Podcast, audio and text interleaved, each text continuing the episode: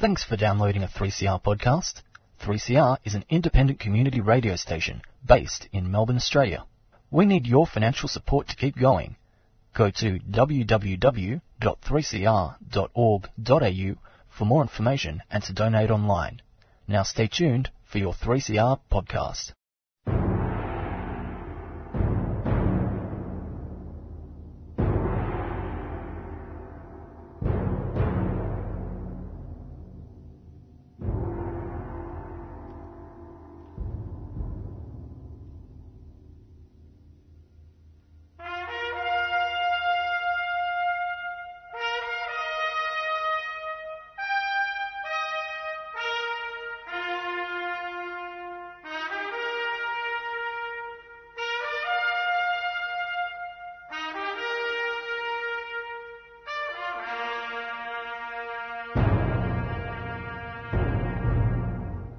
Afternoon, listeners. This is the Dogs Program. The Australian Council for Defence of Government Schools are here every Saturday to defend and to promote public education.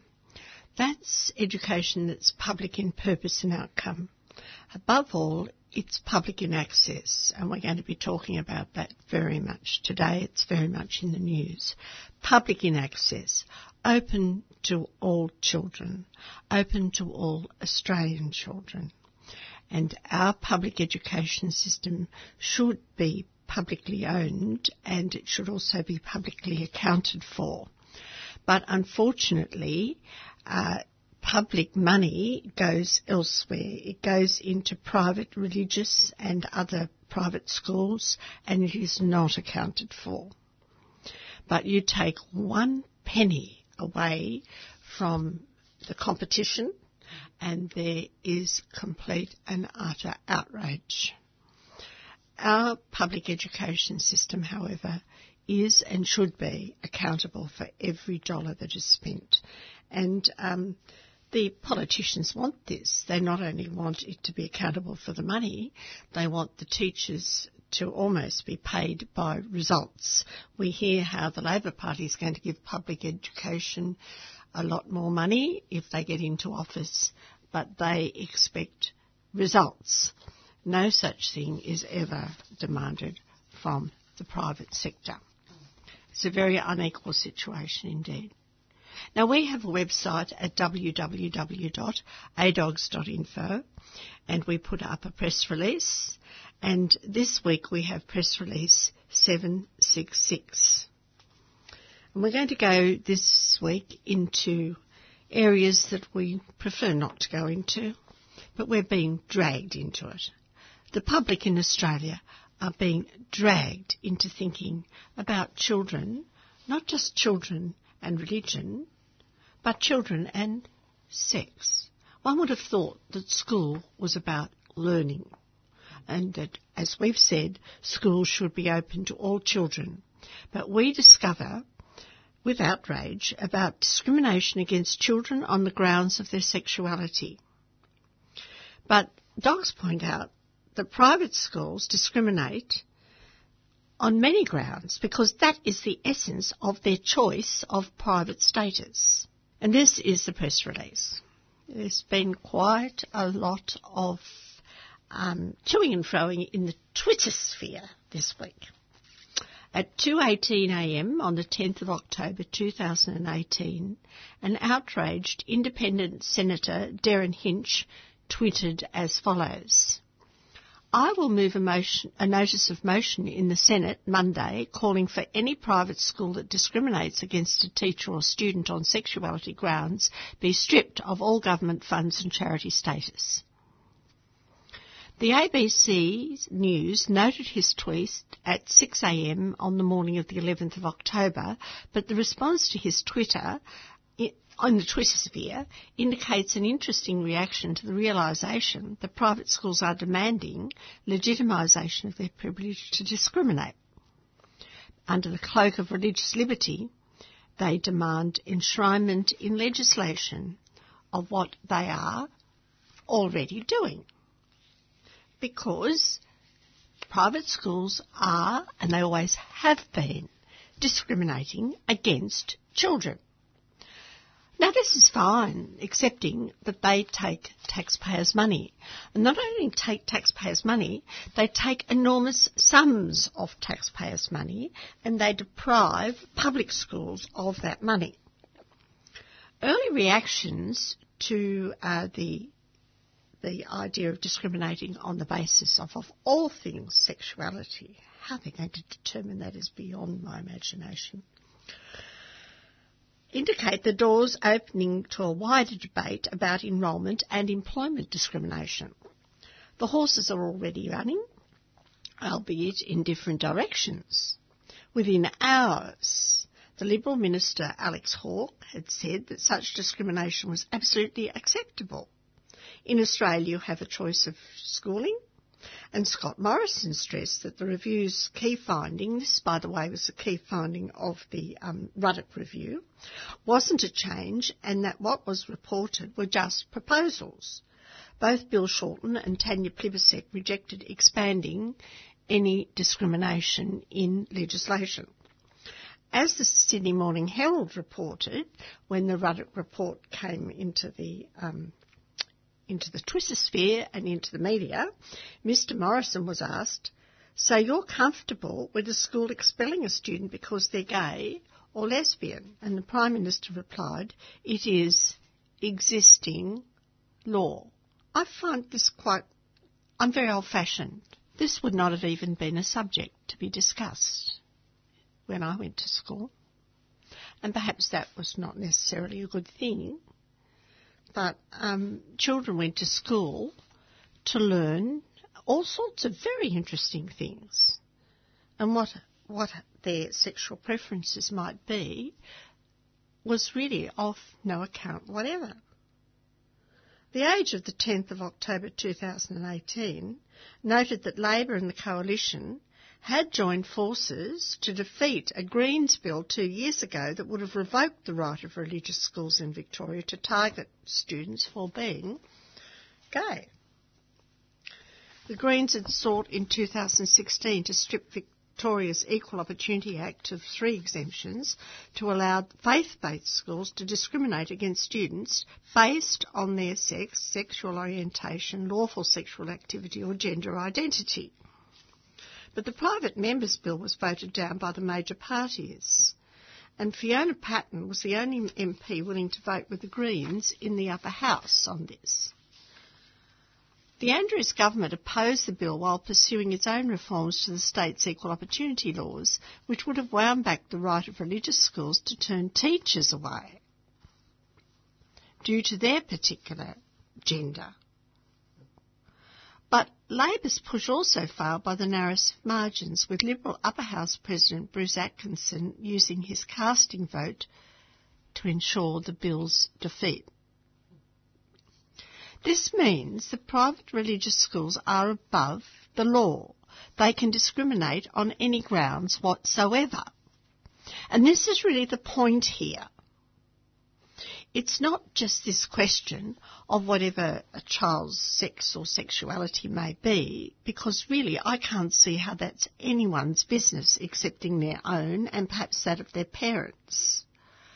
But religious schools discriminate on a large number of even more extraordinary grounds.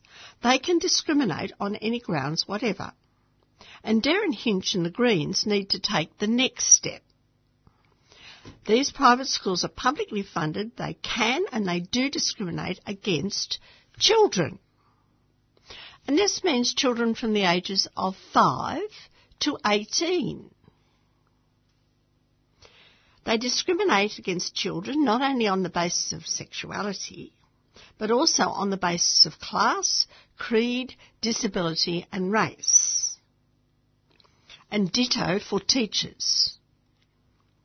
The private schools can refuse to enrol any child on any grounds whatever, and the same for teachers.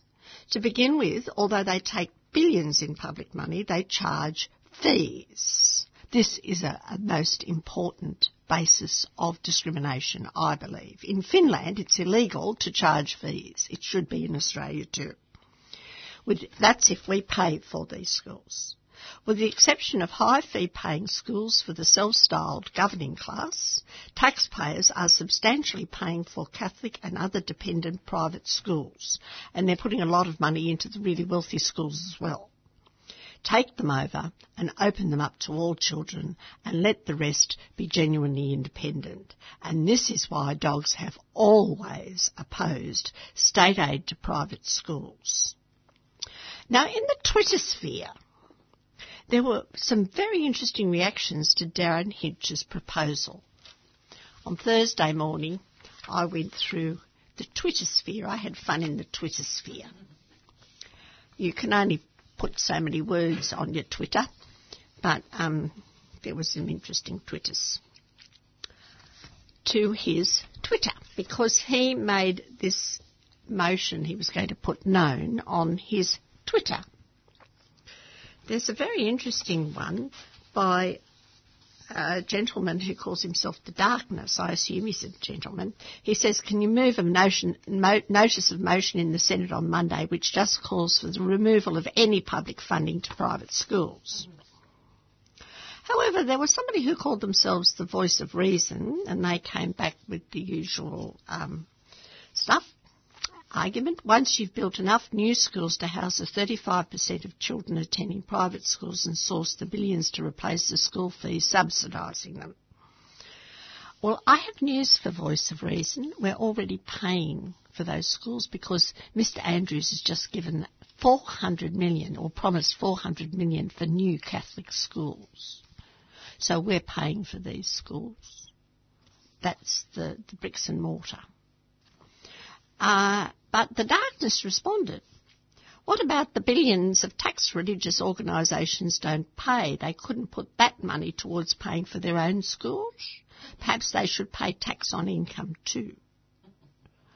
And a person called David Nathan said, don't bring common sense into a discussion about religion. The sheep don't appreciate it.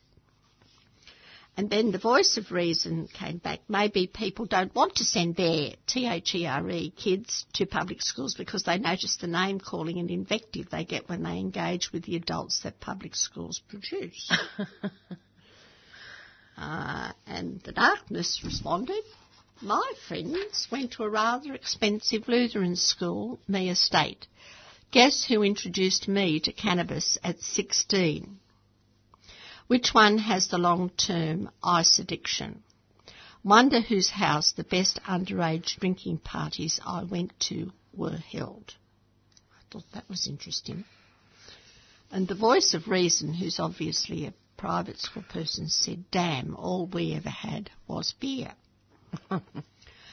and human, somebody else uh, had a go and said, don't get too excited, lefties. Labor will likely vote with the government on this motion.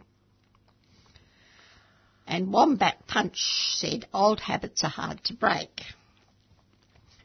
See, Sean Bradbury said it's a bit more complicated than that, but yes. And Wombat Punch replied, understood, it just doesn't make it any less frustrating ex- every time it happens. Then Julie Boyd had this to say.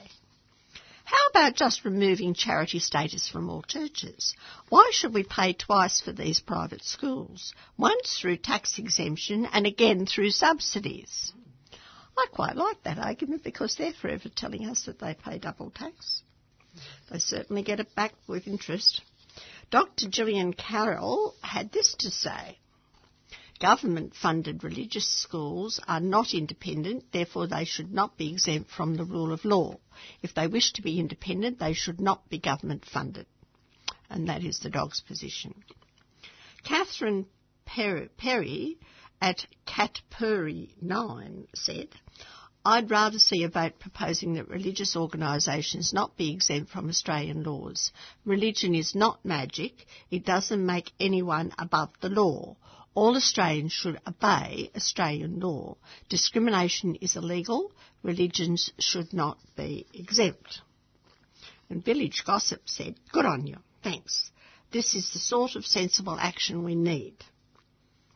And uh, Grumpy Guts, Grumpy Guts was quite interesting. He said, Do we assume that when you say any, and he's referring here to um, the the tweet, the original tweet of Derryn Hinch, you also include Islamic schools, which to my mind could prove to be problematical. But Stephen Hambleton said, why? They discriminate, they lose funding. And Brian Greig responded, also, lobby group Just Equal commissioned a Galaxy YouGov survey in April this year which found that 78% of Australians believe that religious schools should be stripped of public funds if they discriminate against LGBTI teachers and students. That was interesting. And then there was this really interesting one with a picture, and he called himself John Dunmore Lang, who, as you know, has been dead these many years, but was a great church-state separationist. And he said, why not just make that discrimination illegal and be done with it? So uh, somebody, Spanky Hunter, Spanky Hunter said they already can around staff. So that means that these religious schools already discriminate anyway. Let's Go Wacko Let's Go says it's in breach of the Convention on the Rights of the Child. Morrison Sin is a crook, a people smuggler who bragged when caught. By hook or crook, Foe, F.O. Abbott, was a partner too. He never said a word about it. Lot smarter than Scummo. And uh, Dude69 says, Geez, I hope you do, Derryn. Don't let the people down again, please. Because Derryn Hinch uh, talks big and then votes uh, elsewhere. Lady Pooh said, Geez, Derryn, I'm actually impressed. Go for it, Tiger. Or Tigger, that'd be Tigger, wouldn't it, if it's Lady Pooh? Um, Colleen McKinnon said, I can provide a list of those, that's religious schools, that already do, that is, discriminate against children. Uh, Smithy at Borgwalk says, you better not turn around later and vote against your own motion, Derryn. We've noticed you generally vote with the Liberals. So there you are. Uh, it went, it was very entertaining. I'm afraid I had a very entertaining time when I was looking at Derryn Hinch's response to the Ruddock report, where the religious schools suddenly felt that they might be under some kind of um, pressure. However, they might be sorry that they did it because people are starting to look at the broader issue. It's one thing to discriminate against children on the basis of whatever their supposed sexuality is. How on earth you work this out is beyond me. I'm sorry, I'm just not an expert in these matters. But um, it's it's bringing out how they charge fees. They discriminate against teachers. They discriminate against children on the basis of whatever religion, religious beliefs their parents may have, because you're never quite sure really with children where they're at. They, I mean, children can be an age five to 18 in our school system. So I'm going to ask Dale if she will read what somebody else had to say about all this after we've had a bit of music.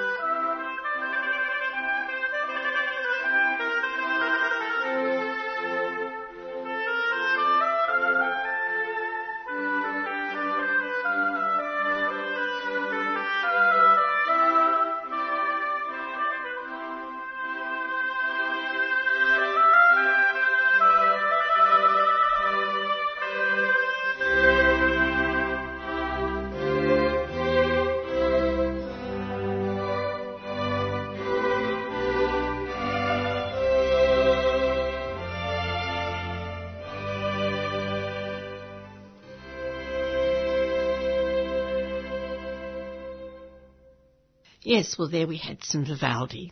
I hope you enjoyed it because I rather like Vivaldi. But now we've got Dale who's going to read to you uh, what Chris Bonnor from Save Our Schools has got to say about this whole discrimination issue and religious liberty, which is uh, not, it's exactly what Mr. Morrison doesn't need at the moment. And between you and me, I don't think religious schools need it either. Mm. But this is what Chris Bonnor had to say in John Menadue's Pearls and Irritations. Thanks, Jean. I've got uh, Chris Bonnor's article here uh, entitled Ruddock Reviews Kicks Up a Storm. If short-term reactions are any guide, it seems that many of those who submitted to the Ruddock Review into religious protections might have some cause for regret. While it's early days, it is likely to throw a timely spotlight on religious school enrolment and employment discrimination. Such discrimination already applies unevenly across Australia, but an emerging question might be why it should exist at all. The essence of the review's recommendations was reported in the Sydney Morning Herald on Wednesday, October 10th. According to the report, it seems that the review has dismissed the notion that religious freedom in Australia is in imminent peril. The suggestion instead is to make changes to federal anti-discrimination laws to give religious schools some guarantee of the right to turn away gay students and teachers. It suggests that the review panel thought that streamlining existing practice might placate the dogs of religious war. But early reactions indicate that the door is opening to a wider debate about enrolment and employment discrimination. The horses are already running, albeit in different directions. Within hours, Liberal Minister Alex Hawke said that such discrimination was absolutely acceptable. In Australia, you have choice of schooling. Scott Morrison stressed that the review's key finding wasn't a change and that what was reported were just proposals. Both Bill Shorten and Tanya Plibersek rejected expanding any such discrimination. As the Sydney Morning Herald reported, Mr Morrison was asked, so you're comfortable with a school expelling a student because they are gay or lesbian? The Prime Minister replied, it is existing law. It's almost as if last year's plebiscite didn't happen at all, and that regardless, other discrimination against the LGBTI community can remain enshrined in legislation and even expanded. The reality is that events over the last 12 months have exposed long-standing discrimination on the basis of sexual orientation by many religious schools as an unwanted anachronism. Widening the discriminatory powers of religious schools raises a host of questions. There will be a big debate. In the coming weeks, those who sought greater discrimination may well be reminded how important it is to be careful what you wish for. Even without any expansion, the existing framework of discrimination is now questionable for another reason. They date back to an era when private schools were indeed substantially private and the idea of excessive government regulation was not on many agendas. But now, most private most religious schools are funded by governments at levels close to the government funding of public schools. In financial terms, most religious schools are effectively government schools. So how is it appropriate that governments allow discrimination in some of its funded schools? Why should some schools be permitted on the public purse to cultivate their preferred environment and ethos by excluding even more of those they don't want? Apologists for expanding discrimination will parade the usual comments about the desirability of school choice. But even just confirming existing discrimination would further mock the already farcical state of school choice Australian style. It has only been available to those who can pay money, pass a test, or push the right buttons. Now we have the whole LGBTI community, otherwise strongly supported in last year's plebiscite, who won't and should not accept discrimination by taxpayer funded private schools. They can have a wedding, they can have a wedding cake, but when it comes to one third of Australia's schools, they needn't bother even applying. Yes, so uh, I think it's a very interesting situation indeed that um, we're in, and I think ordinary people can suddenly start thinking about how our private schools discriminate. And the dog's position is start with the charging of fees because the cornerstone of a democracy, which needs to have well educated citizens, is a free public education system which is generously publicly funded. So one wonders whether or not we have a genuine democracy, especially when we have a Labor Party in Victoria who has suddenly thought, well, well, we better shore up that Catholic vote. We better keep Mr. Elder happy. And uh, we are told on Tuesday, October the 9th, that uh, Mr. Andrews is promising a 400 million carrot for private schools. Now, what is this carrot going to be for, this 400 million? At the point at which our state schools in Victoria are in dire need of proper maintenance, uh, the Catholic and independent schools have been given a major pre-election promise, uh, and they're going to have the red tape in planning cut so that they can give, they can put up as many schools as they want. I find this quite shocking. We'll talk about that in a few minutes, but in relation to this discrimination against children on the basis of sex and sexuality, I'm going to ask Dale to just read a report in The Australian.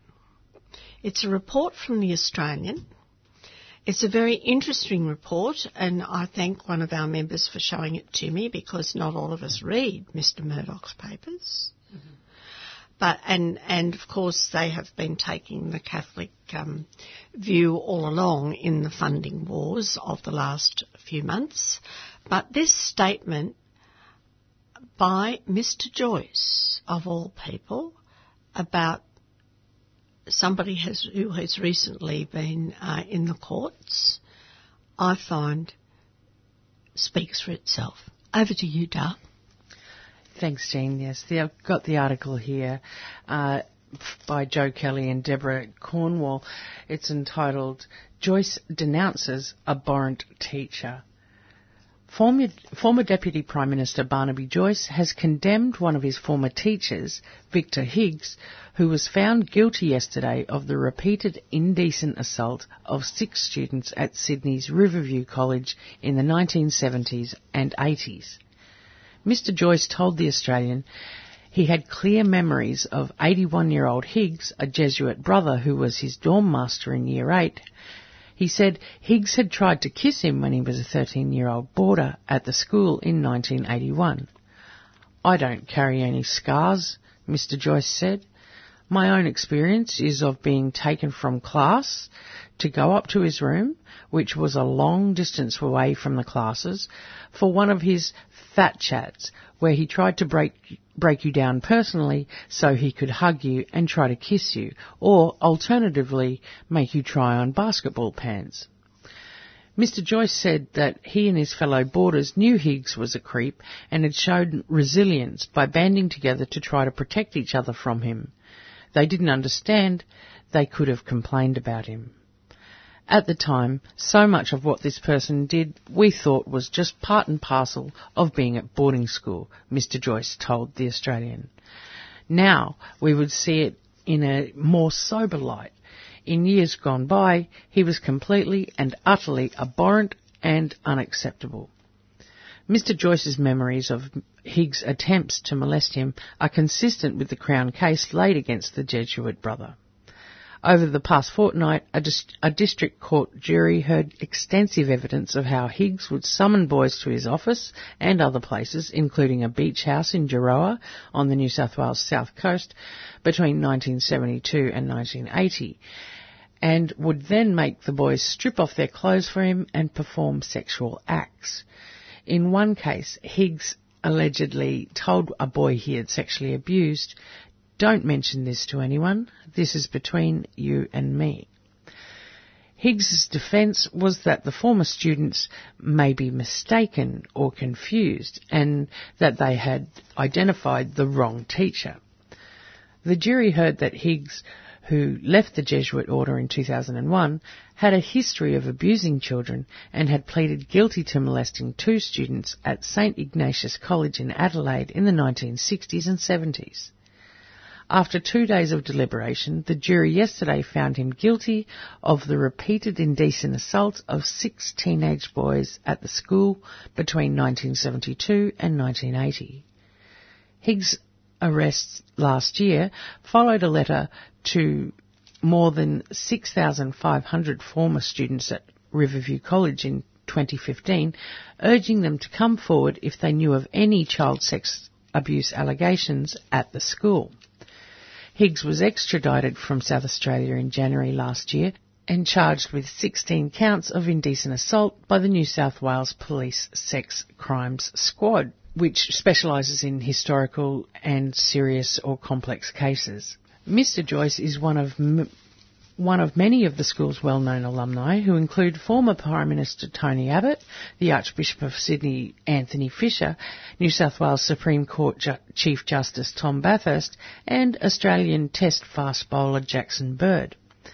In the letter to former students issued yesterday by Riverview College Principal Paul Hine, offered an abject apology for those uh, for the pain and suffering caused to those entrusted in our care.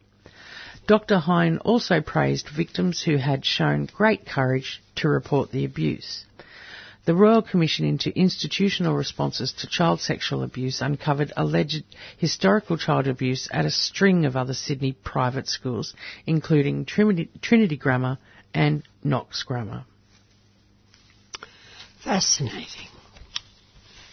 But I think that we'll just leave it. There are many things that could be said, but the dogs really are not that interested in these so-called sex issues. We are interested in children going to school and learning the skills and the knowledge that will make them good citizens and give them employment and opportunities in this democracy of ours. That's what we're here for. Although the article does does speak to the issues of choice of values that uh, people are making as a reason to send their children to private school. What just what values are we talking about? Yes. Thank you, Dale. we might uh, have a little break and we'll be right back after yes. this. Yes.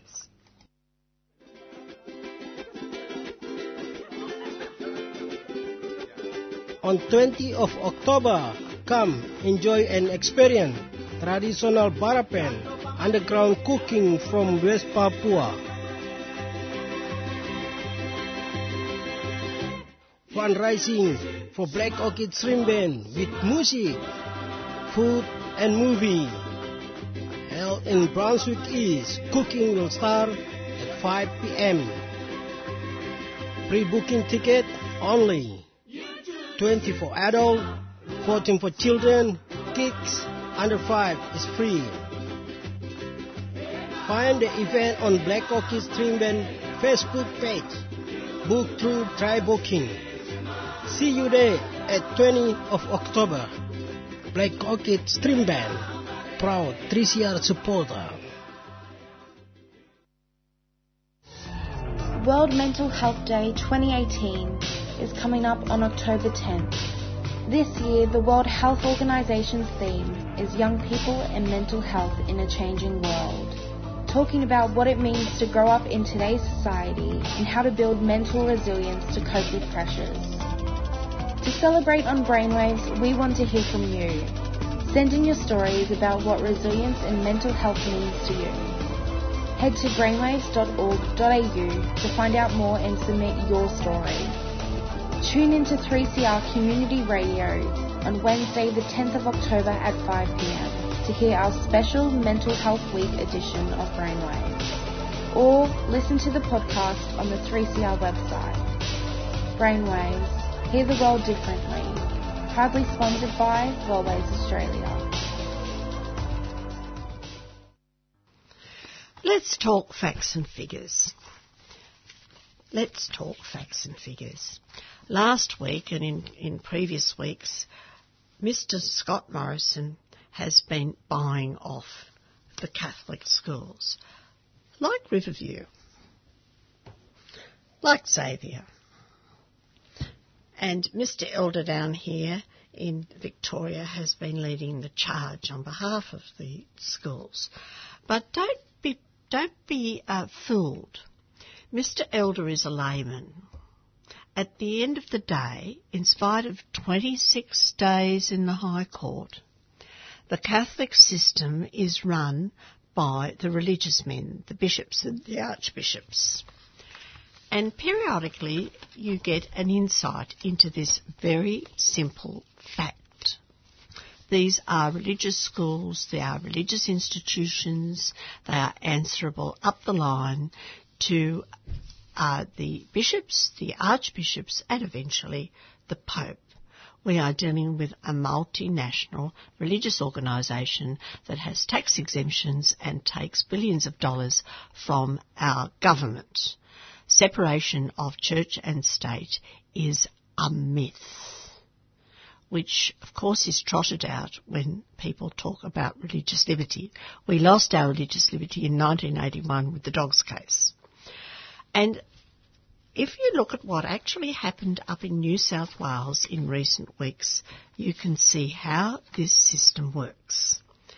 Prime Minister Scott Morrison announced a 4.6 billion school funding fix to the Catholic problem. And up in New South Wales, which has a strong public education lobby, very strong indeed, and also a strong public education system, stronger than Victoria or anywhere else in Australia, and probably the largest number of public schools in Australia for a state. The Minister for Education, Mr Stokes, said that he would not sign the uh, States Grants Act. Now, at the risk of boring you, my dear listeners, I'd just like to explain how this works. The Commonwealth makes sure that it doesn't go against Section 116 of the Constitution by giving this enormous amount of money through a Section 96 grants to the state. So the state gets the money, but the money is tied to a particular purpose. And the particular purpose of this 4.6 billion will be that it goes to the private sector. But the Minister for Education in the state, here it would be Mr Merlino, in New South Wales it is currently Mr Stokes, is actually responsible for making sure that that money gets to the private sector. And currently that money goes straight to the bureaucracy of the Catholic Church and also the in some cases to individual schools, but the bulk of it goes to the Catholic bureaucracy which sits under the Archbishop. And there are very few, if any, strings attached to that money. And Mr Stokes in New South Wales, when the 4.6 special deal school funding fix was given, by Mr. Scott Morrison in recent weeks said, I'm not going to pass it on. I'm not going to be party to this. We signed up to a Gonski 2.0 and this is a special deal. This is against the deal that we signed up for. Fair enough. The states still have to do the job and they can say no to a bunch of money because Mr Stokes wants money for his state schools. These new 4.6 million for non-government schools was going to be phased in over a decade and be distributed on the basis of the socio-economic status of each school, but it was also a special slush fund for them to transition, which was really going to be for new schools. Well, the Catholic Schools New South Wales immediately reacted. They lobbied the government backbench over the funding deal and they wrote to all the coalition MPs warning them that Mr Stokes's position would hurt their schools. Why is the New South Wales Minister for Education risking the future of New South Wales Catholic schools? The letter said. It was sent uh, last Friday week and it said that Mr Stokes had dealt a body blow to the confidence of the Catholic school communities when he rushed to announce he would not be signing the agreement concerning this 4.6 billion school funding fix. They went on. This critical decision conveyed to Catholic schools via the newspapers characterised the funding changes as illegitimate and improper. His claim of lack of fairness, a special deal, and a reference to funding wars was injudicious and generated enormous angst amongst parents. It's worked against informed debate. Well, perhaps Mr. Stokes was trying to, to stoke an informed debate about what Catholic parents really should have known, that Mr. Piccoli told them sh- they should know, that it was going to go to the wealthy, not the poor schools. Catholic Schools New South Wales said that it would be a catastrophic outcome if Mr Stokes's discussions with his federal counterparts extended to the end of the year. They want the money and they want it now and they want it quickly. Now, Mr Stokes's delaying tactics threatened the proper functioning of our schools, they said, in a way that he would never tolerate for New South Wales public schools.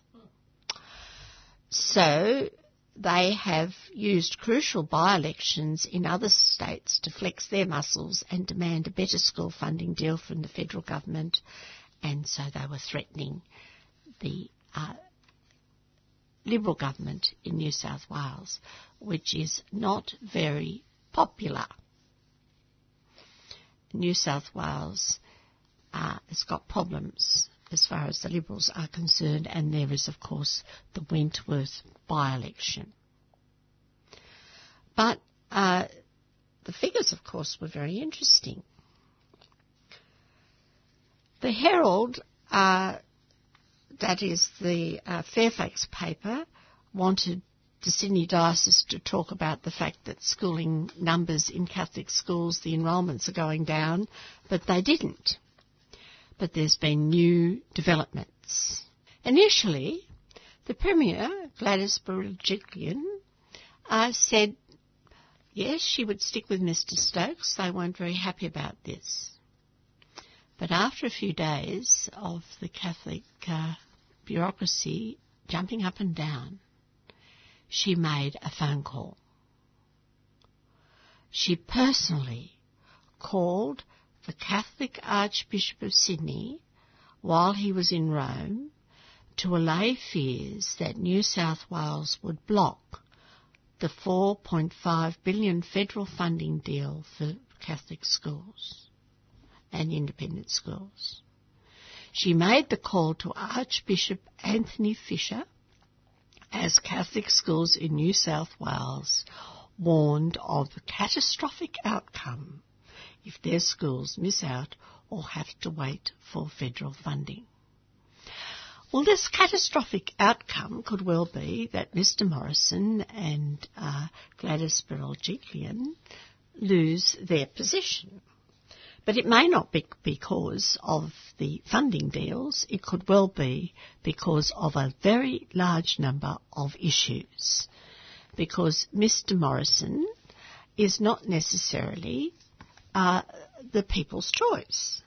He wasn't the people's choice. Mr. Turnbull was. Uh, and uh, he's got big problems on his hands and he seems to be putting out an awful lot of bushfires. So um, the Catholic Education Office, the Catholic Lobby Group, are very, very active, but other lobby groups are coming in. The Fair Funding Now people uh, as we told you last week, put a full page advertisement in the paper and it was signed by 27 supporters of public education because they want more public money for public schools. And what happened this week? Mr. Shorten came to the public school party and he's promising billions and billions for public schools. But the devil's in his detail, of course. As Gillard promised in the original Gonski 1.0, no private school will be left without money.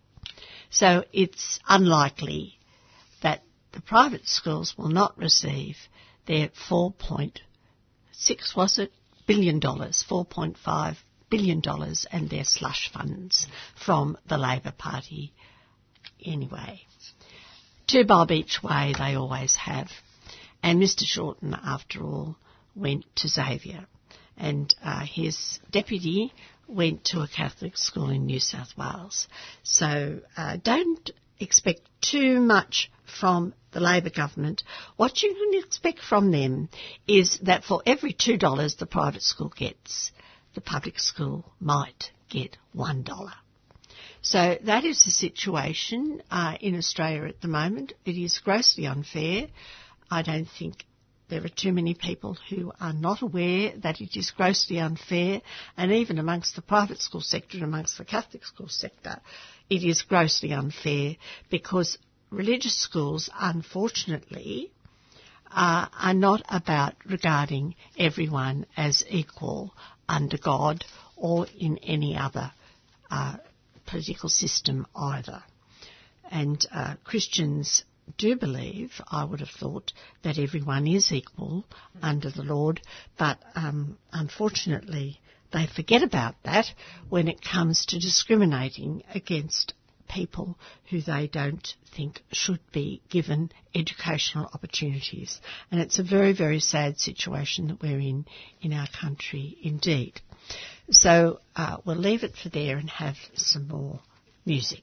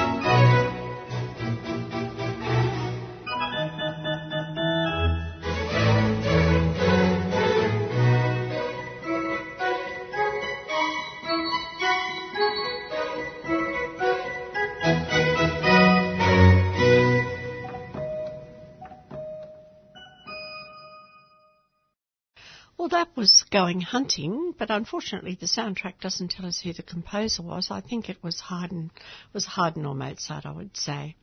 But we're back here on the Dogs program. Unfortunately, I haven't got a special state school for you. Rich Robert is in in hospital. I'm very sorry, and we miss him most grievously. But I do have a very interesting article from the Fairfax News uh, I'm sorry, from the Australian Financial Review, which is Fairfax, and I, I take I take this uh, paper semi-seriously because people who are interested in making money usually want to have the facts right. Uh, they would like to get the facts and the figures right because it's their business to do so. So here is a Financial Review article uh, by a gentleman called Robert Bolton, analysing the special deal that makes the funding conflict even worse. You might remember that the Labor Party worked very hard back in the 1970s to make the state aid funding wars go away. Well, they're, I think they're worse than they ever were. And I think that is what a lot of people are realising It hasn't gone away. The running sore of state aid to private schools in Australia is worse than it ever was as Australia falls down the ratings for educational excellence in the OECD countries. Now, Robert Bolton has this to say. The school funding wars, which caused so much disruption to education and government, are back on. Victoria's hoping to do a special deal with the federal government under which both would escalate their contribution to government schools to overcome a long period of underspending. Western Australia and Queensland say they're waiting to see what Canberra will offer them before signing up to the long-term national agreement on schools funding, which is due in December. If that's not signed, then a lot of schools, particularly religious schools, will be uncertain about their funding because their majority of their funding comes from Canberra. The manoeuvre, which was meant to end the funding wars by giving more money to the Anglo Catholic sector, has set the whole process off again. None of it, he claims, was necessary. The Gonski 2.0 recommendations, which the government accepted in late April, reaffirmed the principle of needs-based funding for all education, and the Chaney review in June agreed with the critics. The old socio-economic score methodology was outdated and the previous minister, Senator Birmingham, agreed. The report show, showed the system needed improving, but he did say this would have to wait until 2020. In any case, there was an extra 20 billion available under the Gonski 2.0 model, so all players knew there was more money available and the principle of needs-based was embedded. Birmingham de- demonstrated his reluctance to do special deals when he told the universities last year they'd have to forego 2.2 billion in future government income as the price for the government having to balance the budget. The Senate was rigorous in doing what the then Federal Treasurer and man who ultimately booted him out of the education portfolio, Scott Morrison, asked him to do. Birmingham had an intense dislike of special deals. Birmingham was a not dishonest man. He came from the state school system, he was educated in the state schools, and he was a South Australian. That's not written there, that's my, my addition. But under the Birmingham plan, he would have used Chaney Review's methodology to give some Catholic and independent schools a better share of the funding, but probably not 4.6 million. I would suggest. The outdated SES methodology, which provokes so much anger among Catholic schools, takes data from households to show how much a community in the vicinity of a school was earning. But the flaw was that some small Catholic schools with parents on relatively low incomes were located in otherwise high earning postcodes. A better methodology was to draw on the personal income tax records of parents of children at each school to work out their fee paying ability. Although I would like to point out that it would also point out uh, what kind of accountants are employing to tax, for tax minimisation schemes. And, but that could be done without revealing the fee paying ability of individual parents to the school, which had been one objection. So it went on like this, and the New South Wales Liberal Education Minister Rob Stokes responded to the 4.6 billion special deal for the Catholic and some independent schools by saying, you can't play favourites in education. And he was quite bemused by the fact that they suddenly came up with this 4.6 billion, which made the 2.2 billion in future revenue the universities were asked to do without look paltry.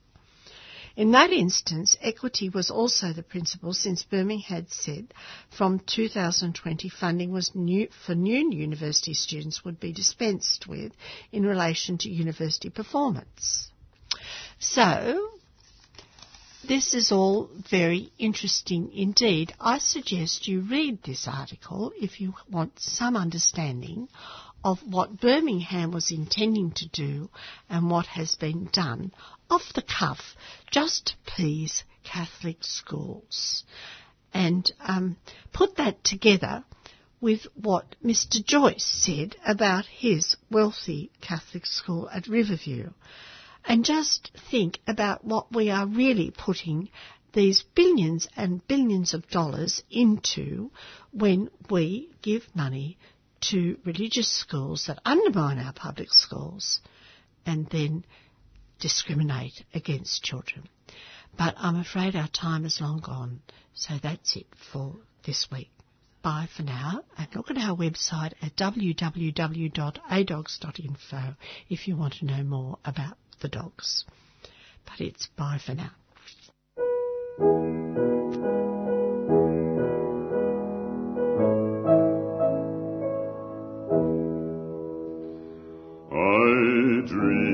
I saw Joe Hill last night, alive as you and me. Says I, but Joe, you're ten years dead. I never died, says he.